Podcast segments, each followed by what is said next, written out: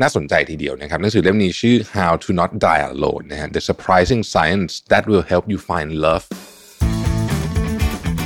เดี๋ยวนี้จะมีแฟนสักคนเป็นเรื่องยาก ปัจจัยใดบ้างที่ทำให้คู่รักอยู่ด้วยกันอย่างยืนยาวและมีความสุข หรือว่าเราจะรู้ได้ยังไงว่าเราพร้อมหรือยังที่จะมีใครสักคนหนึ่งการจะรักใครสักคนเป็นทักษะเหมือนกันเป็นสกิลแบบหนึ่งนะฮะที่ต้องเรียนรู้และฝึกฝน เช่นเดียวกับทักษะด้านอื่นในชีวิต Mission to the Moon Podcast brought to you by ห้ามพลาด 2 คอร์สเรียนออนไลน์ใหม่จาก Mission Academy ทั้งคอร์ส Enhancing Productivity in the Digital Era ที่สอนโดยรวิทย์หานุสาหะ และคอร์ส Improving Leadership Skills for the Future สอนโดย Dale Carnegie Thailand สมัครหรือรับรายละเอียดเพิ่มเติมได้ที่ Line OA at Mission to the Moon สวัสดีครับ ยินดีต้อนรับเข้าสู่ Mission to the Moon Podcast นะครับ คุณอยู่กับรวิทย์หานุสาหะครับผม เอ่อมีคนสอบถามมาหลังไม่หลายท่านนะครับ ก็ฝากถามถึงอาการป่วยนะฮะผมก็หายเรียบร้อยแล้วนะฮะจากโควิดนะครับ แล้วก็จริง ๆ ก็มีอาการอยู่มาทั้งสองสาวันนะฮะแต่ก็หนักอยู่เหมือนกันนะสองสาวันนั้นนะฮะก็ตอนช่วงนั้นคิดว่าติดมาช่วงที่ร่างกายค่อนข้างอ่อนแอ ตอนนั้นนอนไม่ไม่ค่อยได้นอนนะฮะแล้วก็ก็คงติดสักช่วงหนึ่งแตอนมันหาไม่เจอว่าติดจากใครเพราะมันคนรอบๆตัวเป็นกันเยอะมากนะครับ ก็นั่นแหละฮะ ก็ระมัดระวังตัวกันด้วยนะฮะโควิดยังอยู่กันอีกนานนะครับ โอเค วันนี้มีหนังสือเล่มหนึ่งซึ่งมีคน request เข้ามานะฮะแล้วทีมงานผมก็บอกว่าเออเนี่ยช่วยมาอัดเป็นพอดแคสต์หน่อยนะเขาเตรียมคอนเทนต์ให้เรียบร้อยเลยนะฮะซึ่งผมอันนี้ต้องบอกก่อนว่าผมยังไม่ได้อ่านตัวหนังสือนะผมอ่านแต่คอนเทนต์ที่ทีมงานทำมาให้นะครับ ก็น่าสนใจทีเดียวนะครับหนังสือเล่มนี้ชื่อ How to Not Die Alone นะฮะ The Surprising Science That Will Help You Find Love นะครับเป็นหนังสือจิตวิทยาความสัมพันธ์ที่ จะพาเราไปสำรวจถึงหลาย ๆ เรื่องนะฮะในประเด็นที่น่าสนใจเช่นทำไมหลายคนถึงบอกว่า เดี๋ยวนี้จะมีแฟนสักคนเป็นเรื่องยากกว่าสมัยก่อนหมายถึงแฟนที่จริงจังมาก ๆ นะครับสองคือปัจจัยใดบ้างที่ทำให้คู่รักอยู่ด้วยกันอย่างยืนยาวและมีความสุขนะครับหรือว่าเราจะรู้ได้ยังไงว่าเราพร้อมหรือยังที่จะมีใครสักคนหนึ่งนะครับหรือมุมมองของสังคมปัจจุบันเกี่ยวกับเรื่องความรักสะท้อนพฤติกรรมของเราอย่างไงนะครับ แล้วก็มีอีกหลาย ๆ คนนะฮะ คุณโลแกนอูรีผู้เขียนเนี่ยเป็นนักวิทยาศาสตร์และนักจิตวิทยาด้วยนะครับ เป็นนักพฤติกรรมศาสตร์นะฮะจบจาก Harvard นะครับเคยทำงานที่ Google นะฮะแล้วก็เคยเป็นทีมวิจัยนะฮะที่ดูแล The Irritation Lab ของ Google กับแดนไรอาริอลีนะซึ่งเป็นนักเขียนชื่อดังอีกคนหนึ่งนะครับเป็น director แผนกวิทยาศาสตร์ความสัมพันธ์นะครับของแอปหาคู่ที่ชื่อว่า Hinge นะฮะ H I N G E นะครับแล้วก็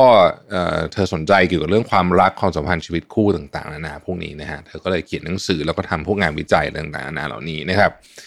คุณอูรีเนี่ยนะฮะนักเขียนเนี่ยนะฮะเขาบอกมองว่าความสัมพันธ์เนี่ยเป็นเรื่องใกล้ตัวนะครับ เป็นเรื่องที่หลายคนอาจจะรู้สึกว่าเออมันคงเกิดขึ้นตามธรรมชาติมั้งอะไรแบบนี้นะฮะ หลายคนใช้คำว่า falling in love ภาษาไทยก็คือตกหลุมรักเนี่ยนะครับแต่จริงแล้วเธอบอกว่ามันไม่ได้ไม่ไม่ไม่ได้เป็นแบบนั้นสักทีเดียวนะครับ การจะมีรักดีๆเนี่ยไม่ว่าจะเป็นการค้นหาหรือสร้างมันขึ้นมาเนี่ยเราร้วนต้องมีความรู้และความเข้าใจเกี่ยวกับความรักและความสัมพันธ์ทั้งสิ้นนะครับวันนี้จะไม่ได้สรุปแต่ว่าอาจจะเอาแซมเปิลที่น่าสนใจมาให้อ่านมามามาให้มาให้มาให้เป็นพาที่ที่ดูกันแล้วกันนะเผื่อใครสนใจจะไปอ่านเล่มเต็ม ผมว่าเป็นหนังสือที่น่าสนใจทีเดียว แค่ผมอ่านแซมเปิลก็รู้สึกว่าเออ เป็นหนังสือที่แบบจะไปเอาเล่มเต็มจากจากน้องๆมามาอ่านนะฮะสนุกดี อันที่หนึ่งเขาบอกว่า great relationships are built not discovered ความสัมพันธ์ดีๆเนี่ยเกิดขึ้นเพราะเราสร้างมันขึ้นมา ไม่ใช่ว่าเราอยู่ดีค้นพบมันขึ้นมาเฉยๆนะครับกว่าจะเป็นตัวเราในทุกวันนี้ได้เราผ่านบทเรียนมากมายนะฮะไม่ว่าจะเป็นการเลือกคนที่จะออกเดทด้วยนะครับการฝึกเอาตัวเองออกจากความสัมพันธ์แย่ๆนะครับ รวมถึงการดูแลใส่ใจอีกฝ่ายหนึ่งอะไรแบบนี้คือมันเป็นการสร้างมากกว่าการค้นหา เพราะฉะนั้นเราอาจจะไม่ได้เจอซะทีเดียวมันถึงจะต้องสร้างมันขึ้นมานะครับข้อที่ 2เขาบอกว่าปัจจุบันคนเรามีตัวเลือกมากเกินไปนะฮะเพราะว่าเดี๋ยวนี้ไม่มีแอปหาคู่อะไรเดทติ้งแอปอะไรเต็มไปหมดใช่ไหมทีนี้เนี่ยพอตัวเลือกมันเยอะเกินไปเนี่ยนะฮะมันจะมีสิ่งที่เรียกว่า paradox of choice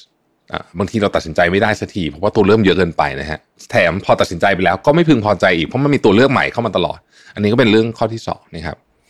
ข้อที่3เขาบอกว่าดิสนีย์ไม่ได้พูดความจริงเสมอไปเออเรื่องนี้ดิสนีย์ก็โดน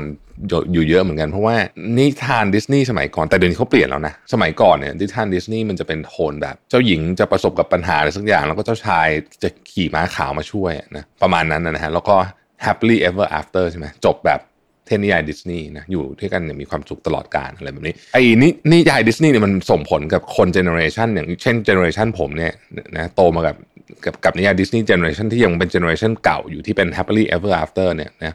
เพราะนั้นเนี่ยมันก็จะมีคนที่อาจจะรู้สึกจริง ๆ ว่า เออ พอเราเจอเราตามหาเนื้อคู่ทุกอย่างก็จะราบลื่นเข้ากันได้ แล้วก็จบแต่งแต่งงานอยู่กันแบบสุขชั่วนิรันดร์นะครับ แต่ในชีวิตจริงเนี่ย ความสัมพันธ์ไม่ได้เป็นแบบนั้นนะมันเป็นสิ่งที่ต้องฟูมฟักดูแลในทุกทุกอย่างทุกทุกตลอดนะการแต่งงานเป็นเพียงจุดเริ่มต้นและไม่ใช่จุดจบแบบ happily ever after นะครับ เพราะนั้นเนี่ย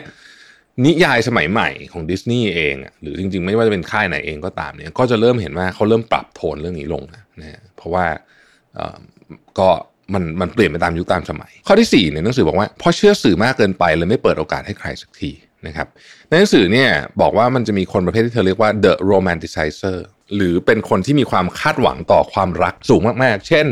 ความรักต้องโรแมนติกเหมือนในหนัง ที่แบบมองตาแวบเดียวเรารู้เลยว่านี่คือคนที่ใช่ที่ตามหามาตลอด คนนี้จะเข้าใจเราทุกอย่างนะฮะ แค่เราโกรธหรือเงียบไปเขาก็จะดอกไม้มาง้อหรือง้อเราด้วยวิธีอื่นอะไรทำนองนี้นะฮะ แต่ในชีวิตจริงไม่มีใครเข้าใจเราทุกอย่างหรอกนะครับ คนเราอ่านใจกันไม่ได้ และความสัมพันธ์ที่ดีต้องมีการสื่อสารนะฮะ ในหนังสือเนี่ยเขียนไว้ว่า communication is the key จริง ๆ แต่เพราะคนมีความคาดหวังสูง เช่น เขาต้องเข้าใจเราหมดสิเขาต้องเข้าใจเราแบบตลอดเวลาสิทำให้คนประเภทนี้เนี่ยไม่ว่าจะเดทกับใครก็รู้สึกว่าไม่ตอบโจทย์สักอย่างเลยคนนั้นก็ไม่ใช่คนนี้ก็ไม่ใช่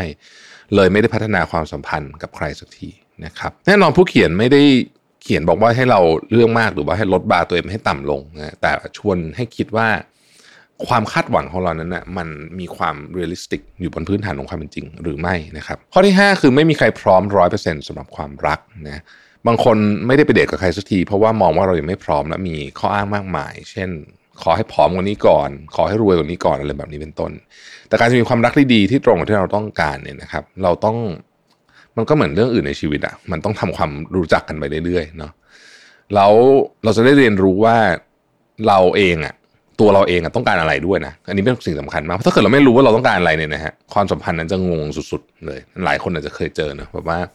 อยู่ในความสัมพันธ์ที่ไม่รู้ว่าอีกฝ่ายต้องการอะไรจะงงมากเหมือนเจ้านายสั่งงานเหมือนเหมือนเราคุยสั่งงานอะเราคุยงานกันแล้วแบบ